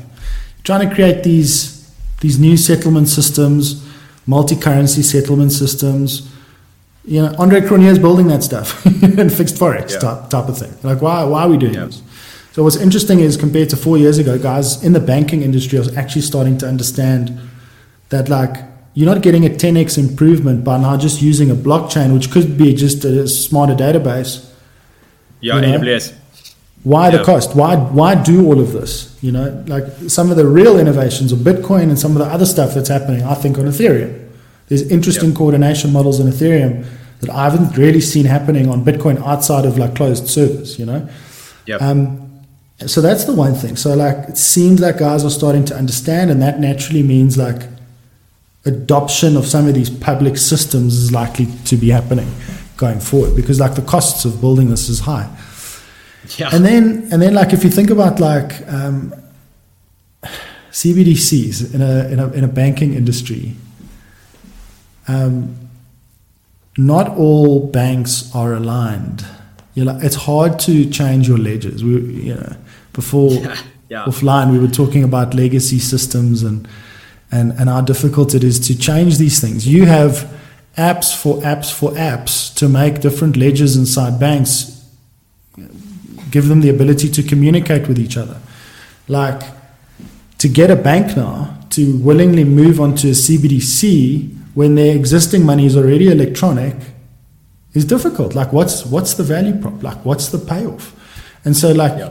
the, and the motivation and the trade-offs in terms of you know cost benefit analysis for every single bank's different firstly so it's very hard to move an industry on a, like a stable coin project let's say for CBD, CBDCs, it's a similar thing. A central bank is going to issue a, a digital token on a blockchain off of their balance sheet. But central banks are not in the business of intermediating credit and capital. What's that going to look like? The way that central banks do this is via the banking system. Banks intermediate credit, essentially, you know? They're the, the transmission mechanism of money into the broader economy. All of the digital money that we use sits on bank balance sheets. The central bank now goes and creates a CBDC. If it's just another digital token that the banks have to distribute, why bother? Hmm. What like banks are going to say? Well, what was what's the is benefit? It, like it, we've already got digital money. So the motivation needs to be to something else. The, the motivation needs to be we're going to bypass the banks via technology companies. Right. Exactly right. Yeah, in a place like South Africa, that could be possible. If if this narrative of monopoly capital control of banks is is you know pervasive in government, yeah, I don't know if it is, um, and you want to create a state well, bank that well, works with tech companies. Narrative is strong. Then it then it then it becomes an option. But once again, it's like it's it's a complicated thing to go and launch something like this for a central bank. Like think about it, central banks don't have wallets, they don't have apps. They deal with banks in a wholesale funding market, you know, they don't and regulate them. So I yeah, look, it's um, I think the game theory and the cost benefit of all the different stakeholders inside a financial system. We haven't even touched on like the likes of payments processes you know, that move EFTs around. What happens yeah, yeah. to them? What do they do? Stitch, Ozow, You're just going to cut yeah. them out? Like, what role do they play? A lot of these intermediaries essentially get eliminated. Like, so, and then on top of that, you now got to start creating new technological systems to make it possible for whoever's moving this new kind of money around to do reporting to the Financial Intelligence Center, you know, for anti money laundering and counter financing of terrorism reports.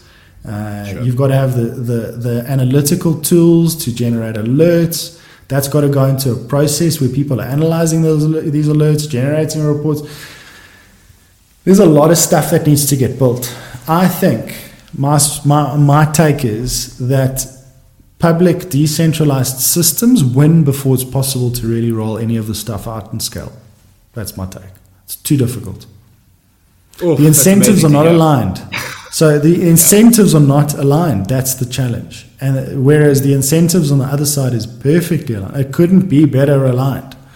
And so the innovation is going to happen and the adoption is going to happen because it just it's a network effect juggernaut. Like when when a company like Tesla, you know, they said they accepted Bitcoin and then I think misguidedly said, oh, it consumes too much energy. They're going to stop adopting yeah. it for now. I mean, why didn't they just like build a build a Lightning integration, guys? Like right. you have to go to Dogecoin. Build Lightning integration. That's like free, instant. Like you know. Um, think about the the process that happens uh, uh, uh, with with management at an entity like that. Okay, so we're going to accept. We're going to put some Bitcoin on our balance sheet as a treasury, you know, strategy for following reasons, X, Y, Z, whatever the reasons are, all the things we've discussed. Um, now, now it performs. Now, now it does okay. You manage that position. You start to think, okay, flip. Maybe we need to start accepting this as payment because it gives us the ability directly now to sell our product to earn more of this thing, to accumulate more. And so, like, that was the Tesla process that was happening. MicroStrategy is doing the same thing. And, and all of a sudden, you have a bunch of big companies doing this, and everybody's able to pay with Bitcoin. And all of these companies have Bitcoin on their balance sheet. I mean, that in and of itself is a network effect juggernaut that's like almost unstoppable, you know? Um, they obviously have the risk of big companies like being censored and controlled and stopped from doing this, but it'll probably also happen in a way um, where, like we were saying, maybe small businesses start doing it too, you know, and it's much harder to control. Can't be forced down, top down, and it's happening globally where there's regulatory arbitrage. You know, so you can set up in Switzerland and sell stuff online or whatever, but you can actually still accept Bitcoin or you know whatever it looks like. But there's going to be huge amounts of regulatory arbitrage. You got the, I mean, El Salvador has Bitcoin's legal like tender, and it looks like there's more coming. Yeah. And, and obviously, yeah. what's interesting about that is like under the, the foreign exchange regulations in South Africa, the legal tender of foreign nations are currencies. Bitcoin should actually be seen as a currency alongside the yes. dollar right now. All this talk of like regulating Bitcoin and all this stuff seems pointless to me. It's a currency, it's the legal tender of a nation state, El Salvador, and more countries yeah. are going to adopt it. Treat it like a currency, guys. Yeah. Or play catch up and lose, you know, because because this is a first mover thing. El Salvador has gone from being one of the in the next 10 years in my estimation is going to have gone from being one of the poorest in the in the bottom 25% poorest countries on earth to move to the top 25% i reckon that's going to happen in the next 10 years because of the decisions mm-hmm. and because of the leadership of a young leader who has massive popular support and has managed to be able to push through this, this the regulatory changes and has the foresight and the guidance to see what's happening. Um, and so El Salvador, which translates to the savior, which you know it's, it's, it's not lost on me, um, but it, it, it's phenomenal to see what they're doing. Um, and and I think the next domino to fall is going to be a much bigger player. Um, sure, we might see we might see a, another Central American company like a country like Guatemala or like one of the dollarized nations fall, but I think Russia might might move on this. Um, Russia mm. is resource rich. They have a large amount of oil and gas. They'll be they've just they've just moved to regulate Bitcoin um, as a currency and to remove restrictions on mm-hmm. it. This happened yesterday, I think. Um, mm-hmm. And I think for them to start accepting payments for oil and gas and Bitcoin is a major boon for them and a first mover advantage. Mm. And they can't be stopped because they're a nuclear power. Mm. It's not like the mm-hmm. US can invade Russia like they can invade El Salvador. They can topple they can topple Bukele tomorrow, you know, and, and be done with it. I'm sure they're trying their best to do it. They just released a paper um, the, from one of the committees on foreign relations, released a paper on how important it is to stop El Salvador from doing what they're doing. Like that's out in the open. But they can't do that to Russia. Um, and the more the US threatens to cut Russia out of SWIFT, the more it pushes them towards Bitcoin. Well, and if Russia adopts I Bitcoin mean, first, it's Iran it's was cut out. Yeah? Russia's been yeah. cut out. They've all been building Venezuela. alternatives to SWIFT for some time. SWIFT is just a messaging yeah. system with super, oh, super strong network effects. There are 11,000 yes. banks in the world connected to SWIFT. Out of interest, there's yes. more than 11,000 nodes in Bitcoin. Okay. there's over um, 100,000. Yeah. And they're all equal. Yeah. Whereas the banks on SWIFT are not. Not, not. Um, but what's what's interesting about the geopolitics around this is, I'd say the South African government is more aligned with the East, would be more aligned with Russia than with America. Um, and what's Absolutely. what's going to be interesting, more I think, El Salvador than America. Yes, and and what what will be interesting is this Im- imperial power um, manipulating their ideological allies. I'll say, uh, in a sense. Um, and maybe the South African government goes, oh, "This is interesting. Like, if we had to get cut out of SWIFT, what are we going to use?" If Russia is adopting Bitcoin, geez, maybe we should be adopting Bitcoin. What does that look like? And then suddenly, like, this looks very different. It's a very different geopolitical discussion. And I think that's also where we're going with the stuff. You know, oh, yeah. so even even the South African government, and it probably will surprise a lot of people, are going to look on Bitcoin quite favorably uh, in in that in that type of in that type of scenario. Yeah. I mean, I'm I'm more uh, interested in the in the South African civic institutions uh, than mm. the South African government, but that's just me because of my sure. personal views. But I I have come to expect the worst from the South African government. But like you say, they do align with the East much more closely, and the East is being forced into a corner by America to make a choice. Mm. And Russia, you can say what you want about Putin, but he's a good chess player. Um, you know, like he mm. he he thinks a couple of steps mm. ahead and they're a big, mm. big exporter of natural resources. And Bitcoin is a perfect fit for them to to flare their surplus where they can't make sales. For example, in the summer season where they've got large amounts of natural gas, Europe's not buying offtake, mine Bitcoin. You know, like, and if you don't, if you cut out of the SWIFT system, especially, like all of a sudden now the Russian state can fund itself. Um, yeah. Same goes for China. I mean, I would, I would think North Korea is already mining Bitcoin, most likely, because how the hell else are they are they trading? You know, and we know that yeah, Venezuela and Russia are trading in Bitcoin already. Yeah. So like this is one of those things that the bankers will will not you know they'll it's it's a reason to look unfavorably uh, you know upon Bitcoin oh, yeah. that these rogue rogue nations are using the thing. Um, but yeah. what I also wanted to say was what I think is going on with the SA regulatory. You know, I'm talking about this because I'm kind of close to this, you know. Uh, yeah, yeah. And I think what's going on, and I, I, know you maybe not that interested in this, but I, a lot of people ask me about this stuff, and so you know, I talk about it. Maybe there's some of the listeners that find this interesting, hopefully. But the direction that SA regulations are going in with with with treating Bitcoin as a foreign asset. So, yeah.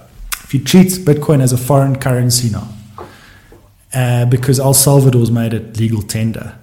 What you're essentially going to have is a foreign currency operating alongside the rand that they have no control over. Yes. You know? And uh, so that's an interesting dynamic. I think that's what's going to be happening over time, and and you're yep. going to see this this this black market developing as South Africans adopt this new technology, and it's going to be interesting to see how like how that plays out you know, because that again is one of these sort of Wall Street bets, GameStop, yeah. Canada Truckers type situations, possibly. Uh, but if Russia is moving in a direction of legalizing it, maybe it gets like suddenly just legalized in SA and adopted very broadly, which would be yeah. flipping, obviously, super bullish for SA as a as, as a like as an economic oh, yeah. story. I mean, yeah, I was a I was an economist before I got into this stuff full time, and uh, I used to analyze for a couple of years the Africa macro and I was a super bear on African macro when everyone is bullish, you know, um, just because I, I, thought I saw it differently, and um, yep. I had the arguments to kind of back it up. But if you look at the history of African macro development, it's just capital const- destruction time after time as currencies get hyperinflated. Yeah. And and obviously what Bitcoin offers is the is a stable foundation on top of which to accumulate capital for many more generations. And yes. you have this ability to adopt this quite frictionlessly right now. Yeah. Like you can't just adopt dollars easily. You know, you got to have a bank account. You got to have all these things. And it's mostly in a physical form in Africa as well, which doesn't make it interoperable with the internet. But Bitcoin's got yep. all these attributes and characteristics. Oh, yeah. And so I think, um, I mean, I haven't been following the Africa adoption story that closely. Um, it seems to me that most of the innovation and adoption is happening in the West. I mean, if you look at the node counts, it's all sitting in Europe and the US. Mm. There's not that many nodes around mm. Africa. Um, but yeah, hopefully, hopefully that starts to shift. At least this technology is available for people who understand it to get a, get on a massive front foot economically and make a difference to their lives and their communities around them. You know. You know, the highest per capita adoption, aside from El Salvador, is Nigeria in the world for Bitcoin. So the Nigerian story is that arbitrage was huge in Nigeria. Obviously, Nigerians mm. have a have a have a um, got street cred for being industrious, um, to put it mildly. Mm-hmm. Um, and uh, the Nigerian crypto market was booming. Um, and people were obviously remittances is quite high in Nigeria, and the government decided we are we are going to stop conversion of from Bitcoin into the naira. Can't do that anymore. Mm-hmm. So Luno is I the remember, biggest yeah. exchange player. Yeah, Luno is the biggest exchange player in Nigeria. Overnight, they had to stop conversion yeah. and withdrawal of nairas as users' bank accounts. So huge, uh, like people were, were very upset about it, but it like that overnight it moved to the P2P market. And this is what exactly, we're going to see yeah. happen in Canada as well, where exactly. they're like stopping exchanges. It went, it yeah. went from from single digit adoption rates to over thirty percent adoption rates in the space of a month, where the whole of Nigeria was like, "Oh, hang on, what the fuck is going on here? Uh, we can exchange this P2P."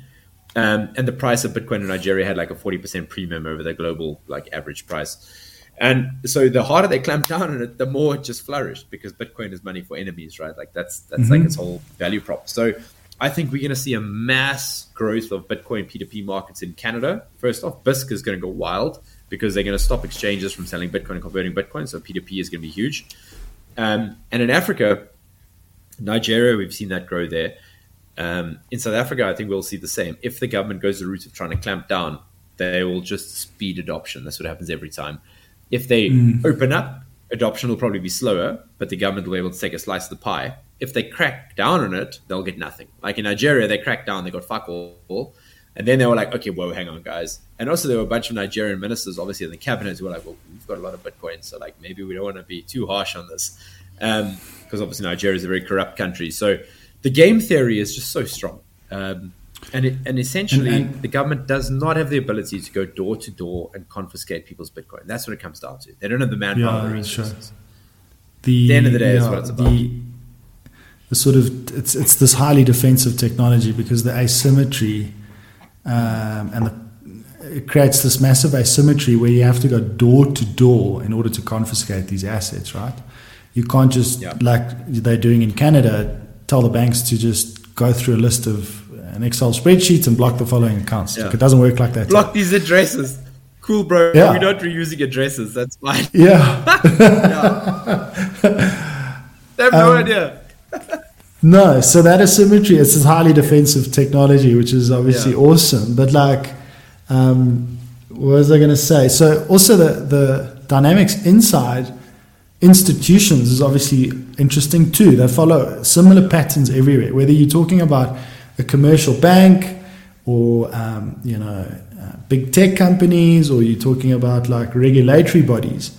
You diff- typically the sort of the silver-haired guys very uncomfortable with new ways of doing things. They've they've come into their roles and have responsibilities around like stewarding a business for shareholders and staff and all yeah. of the customers and all these things where they don't really want to change the ways of doing things too much. But if yeah. you go into like 30 to 45, maybe 50 age bracket, people are still thinking, well, I've still got like 20 years left of working. I want to build something that's at least going to be there more, there more or less where the puck's going over that time frame.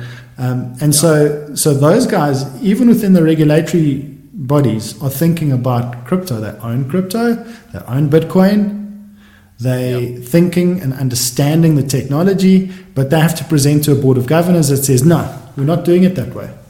So what I think is also going to happen over time is you're going to have this generational turning in the regulatory yep. stakeholders who go from being against this thing to very pro this thing, which yes. is also going to be quite interesting the, because at that stage they're going to have capital in it and value in it, yep. and you want to you want to play a role to try and preserve that. And again, it comes back to the alignment of incentives of this thing. It's it's yeah. awesome. Yeah.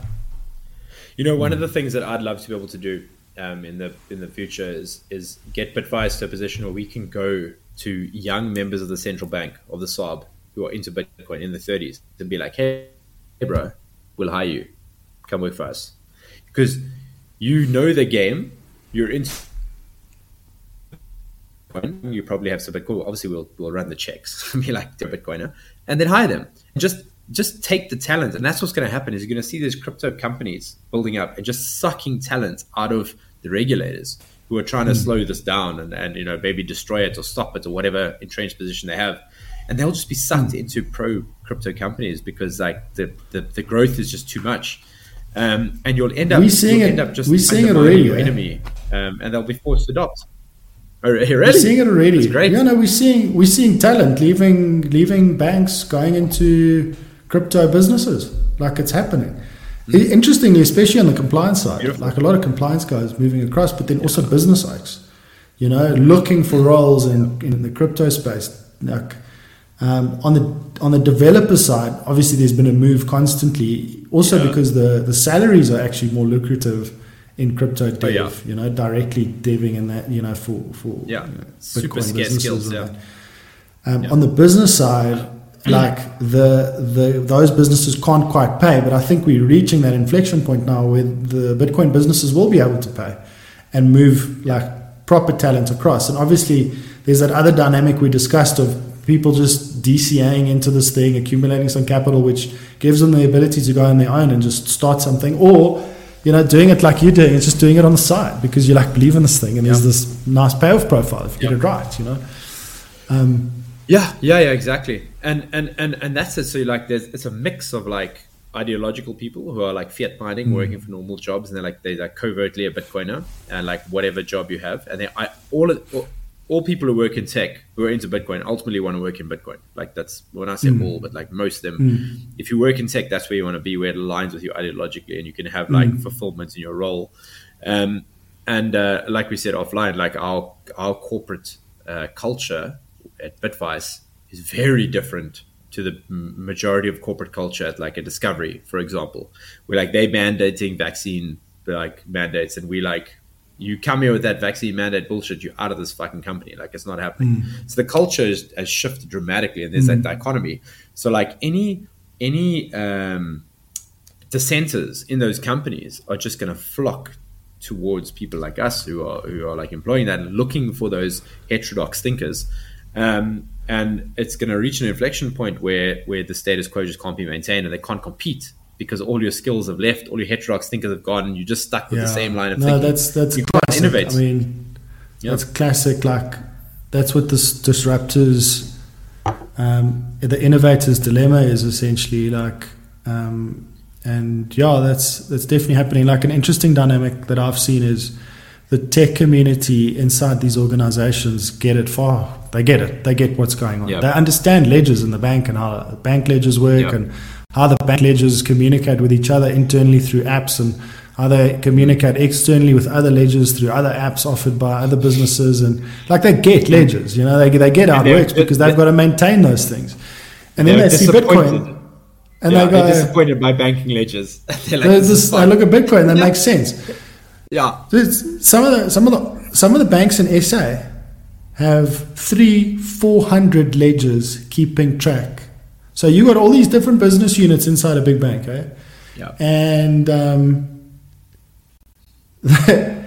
each business unit often keeps track of its own like little like balance sheet, and that all rolls up into a big balance sheet, right? Keeping track. This stuff gets reported to the SARB in the BI, BA 900 yep. report. Yep. Um, from where the SARB then gets a view of the bank's banking system's balance sheet. This stuff's reported once a month. You know, it gets audited once a year. Like, yeah. there's so many inefficiencies, which is why a bank like African Bank was able to basically hide the fact that they'd created right. a billion rand out of nothing in a spreadsheet. Bang. Like they were running their biggest loan book in a spreadsheet. bullshit. Yeah. They were running their biggest loan book in a in a flippant spreadsheet because there's no regulations around the technology you use. You can, like, you can do that, but when you run your thing in a spreadsheet, whoever's managing the spreadsheets and accesses it on the cloud or whatever, can sit there and go, I can, I can, I can create a new loan to someone here uh, from nothing. And that's what they did. They literally did that. And they were able to hide these new loans where money is injected now into the economy. You can't tell the difference between fake rands, fake created rands, and actual rands. Okay, like in this I mean, in this specific is, scenario, the distinction is thin. you know, like, yeah. yeah. So I've asked this question to regulatory bodies: How do you manage this risk? Like how like technology technologically there's no way. So you've got to analyze these balance sheets. Okay but anyway it's messy. These these balance sheets and ledgers are quite messy. It's inefficient. The tech guys know that. The auditors know that. But you know it's job to do this and sign it off and yeah da, da, da. the whole story. Um, yeah.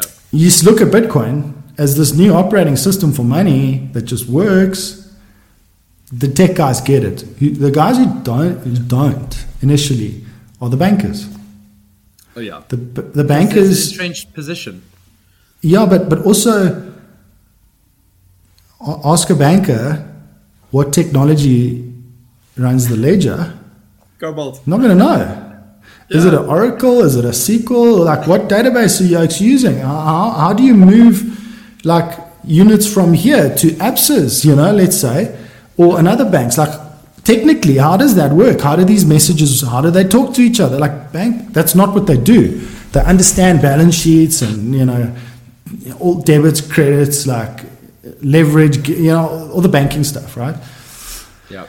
It's all just balance sheet management at the end of the day. That's what they understand. Now you're dealing with something that doesn't even have a balance sheet. It's a bearer instrument. It's an electronic database filled with bearer instruments you know like flip and oh no, this isn't money. This can't be money. This is a fraud. You know, that's the re- that's the knee jerk. Yeah, it's a fraud that you can query at any point in time and know absolutely what the supply is and where exactly every single point is at any point in time.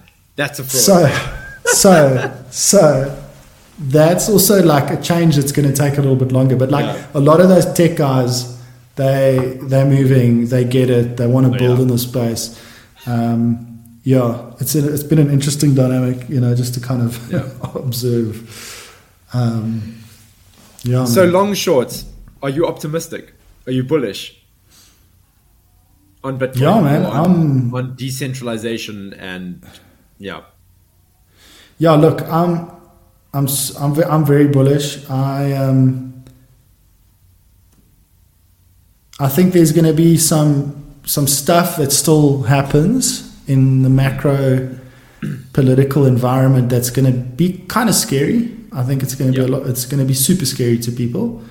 Um, yep. It's going to be it's going to be as confusing and weird and strange as the last two years have been, if not oh, yeah. more so, because when when when seizures of bank accounts for political beliefs start to happen, like it's happening in Canada, if that thing starts to spread if that power is given and granted, like what are the reasons that can be given for doing for censoring this type of information? Um, if there're retaliations from the public to that, and it's in form of bank runs, central banks are going to react in a certain way. There's a lot of instability ahead mm. for for mm. the legacy monetary system. Um, super indebted, super leveraged, actually super fragile all all all, fa- it all fell over in 2008. Massive bailouts kind of no, saved it. It all fell over again in 2020. I mean, you have these periods where the system literally seizes up. Um, yes. I think we're moving into an environment where that instability increases. I think one yeah. of the big institutions that that the public will lose faith in, as faith has been lost in other institutions over the last few years, being media, elections, yep. uh, medical, you know, medical healthcare. There's, yep. there's a bunch of stuff. I yep. think is coming to the institution of money. That's going to oh, be super confusing, crazy stuff, weird. It's a dislocation. It's going to be a dislocation of note. But there's hope in that now. You're not oh, yeah. locked into that system, and that's what's so exciting and bullish. So, uh, so there's bad stuff on the horizon. If you can prepare for it, you're going to be okay. You're going to do well financially as a result of it. Um, yes. Once you if, then get involved in the space, if if that? you can huddle, if you can, if huddle, you can huddle, it's difficult. Well. Yeah, it's people hard. need to it's huddle. Hard. People need to be strong, like brave. Maybe toxic. Yeah, brave is better than like fear, you know. Um, yeah. It does get scary, but you got to be brave and, and, and like, yeah.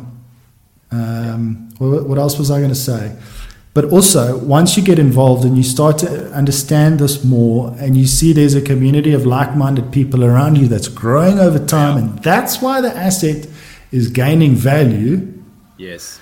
Um, you also start to get hopeful you know and that's where the bullish side comes out and i think that's where you start to get hopeful and you and you can snap out of it this this cycle of pessimism you know around what's going on around you because it's so easy to get locked into that pessimistic kind of view of the world but here there's something it's it's new it's uncharted territories it's like exploring a new continent i mean there's a new asset class that is developing here from nothing there are so many opportunities here for people to exploit. And so I'm so bullish on that. I'm so bullish yeah, on that. But there's going to be some institutions that, that essentially get destroyed uh, in the process, you know, and that's going to be very confusing and it's going to kind of suck. I mean, you, say it's going to suck, but I personally look forward to the destruction of News 24. Like, uh, yeah, yeah, look, yeah. you know, we don't. I don't know the future, you know, and I, I, try. I try and be humble about the stuff. I think it could be like it's a like fist pump when Bitcoin's doing well, when when when other things are not doing that well. But like, you're gonna see people around you who you like love and know. You're gonna be like, yeah. what the hell? What the hell's going on here? I should have listened to you. You know, I've yeah. lost a lot of value. Like, you know, I can't. Yeah. So that that stuff's not going to be cool, and it's super unpredictable. But yeah, there's uh, I'm bullish and I'm pretty hopeful. I think that's why people need to learn about this stuff as, as fast as they can. Really, yeah. Get involved. And you know, one thing, one thing I'd implore. This is at the end of the show, so like a lot of people don't make it through all the way to the end. But like mm. for those that have remained, like you deserve to hear this bit. But like I was kind of blackpilled on South Africa's future um, until I met a group of like-minded individuals who are building solutions. And you and I have, are, are part of the same forum um, of these individuals who are building stuff. So all I can say to people is like, we don't. It's it's kind of like we don't want to talk about it. We don't dox ourselves what we're doing. But like, there are people out there in South Africa who are building parallel institutions and they are winning. Like they are building amazing things. And that gave me more hope than anything. That made me want to decide to stay in South Africa more than leave to go to Australia and New Zealand. Thank God I didn't go to you know, those places. But like to stay in South Africa and build our solutions here because we are South African. I'm seventh generation South African. I'm not going anywhere. And uh, most people feel the same, you know? So like reach out. There are like-minded individuals. And if you want to get involved, get involved because people are building, you know, and it's, um, it, it gives me hope. And I, and I think if we couple that, those institutions they're building with Bitcoin, like it becomes very, very difficult to be mm-hmm. censored. Um, and I think we'll win. Um, and that in the African context of like where we are with our infrastructure and where we are in South Africa, like I think really think we can thrive more than anywhere on earth. So I'm super bullish about South Africa and where we are.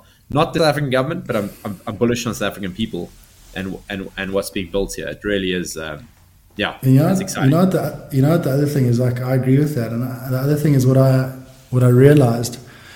So I'm a macro guy. That's that's where I kind of you know cut my teeth in markets, and it's what led me into you know Bitcoin and the space that I'm in right now is um, I'm a macro guy. Like I think big picture stuff, you know. Um, but at the end of the day, what's important is like what's happening. What's happening in your life? Are you doing well for yourself? Like, are you doing the right thing? Are you principled? Yeah. Are you building something that's like transcendent, that's going to last beyond you? Are you doing something that benefits you, but also your family, like the friends around you, the community around you, like broader community, which becomes a province and then a nation state and then the world?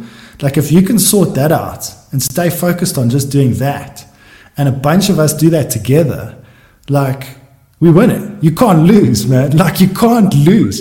And so this focus on like what's happening in South Africa's economy and what's the GDP growth doing. The guys building in our space are growing at 200% per year. Yeah. What, like, I'm not interested in your 2% GDP yeah. or your recession, guys. Yeah. We it doesn't not, matter. average. We're not, yeah. I'm like, yeah, yeah, we live a part of that like it sucks. It sucks, you know, as an aggregate number. I don't care about the aggregate numbers. Like I care about my family, I care about my friends, I care about my community, I care about my colleagues. Like do what's best for those concentric circles around you. And if we all do that together, you can't lose, man. Like Man, and there's I, an awesome I, tool at your disposal right now to do that, and it's called Bitcoin Yeah, you know i can't i can't resonate any harder with what you just said like and this is what bitcoin has brought to me is the, is is like get that sense of community spirit of like but first clean your own room like jordan peterson says you know get your own shit in order and then you can help the rest of the world. And man that's powerful. It's so powerful. Um, and and i live in cape town so i can't speak for Joburgers but i honestly think i live in the best place on earth. Like cape town as a as a place to live in and my fiance is british and she's got a bunch of expat friends, and they are all like drawn to Cape Town. They fucking love it. They can't get enough of it because they're like, got American friends who are down here, the whole expat community, like all down here, and they're all like, we're not going back. Cape Town is the best place on earth. So like, South Africans, wipe the shit out of your eyes, look around, and be like, this place is worth fighting for and worth building for. And there's, we can build the best thing ever here, and the whole world wants to be here. You know, so you combine that with Bitcoin, you can't lose had a bit of whiskey, getting fired up, but it, you know, awesome, man, yeah. love it. nice. Anyway, Chris, this has been amazing. Thank you so much for coming. Where can people track you down to uh, find your views on things? Um, and secondly, if they want to get in contact with you, how they can get involved, how can they do that? I think easiest is to find me on Twitter. I'm still there. My handle is zero x Becker B E C K E R. Um, people can DM me. My DMs are open. I'll chat. Uh, yeah, and I, I, share some of my views there as well. I'm not sure where else. I'm not blogging anymore. I used to blog, not that much stuff there. Um, and I'm not doing that much media except for chatting with smart guys like you. Uh, I'm not into the sound bites on e news and all that stuff anymore. Um, no, there's no. I mean, you got to prepare for like five minutes and you got to have your little elevator pitches set up. Like that's totally pointless. I think on Twitter yeah. people can can reach out and yeah. Absolutely. Once again, Chris, thank you so much. This has been fantastic. Um, guys, track Chris down on Twitter. And uh, yeah, if you want to get involved, reach out to us via DM. Um, and hopefully um, we can put you in contact with the right people. But there's really good shit happening in South Africa. Um, I don't want to blow a cover here, but like it's happening. Um, yeah, Chris, once again, thank you so much, and um, yeah, I hope to see you on the on the show again soon. Shot Ricky. Cheers. Have a good evening, man. We'll chat to you soon. Cheers.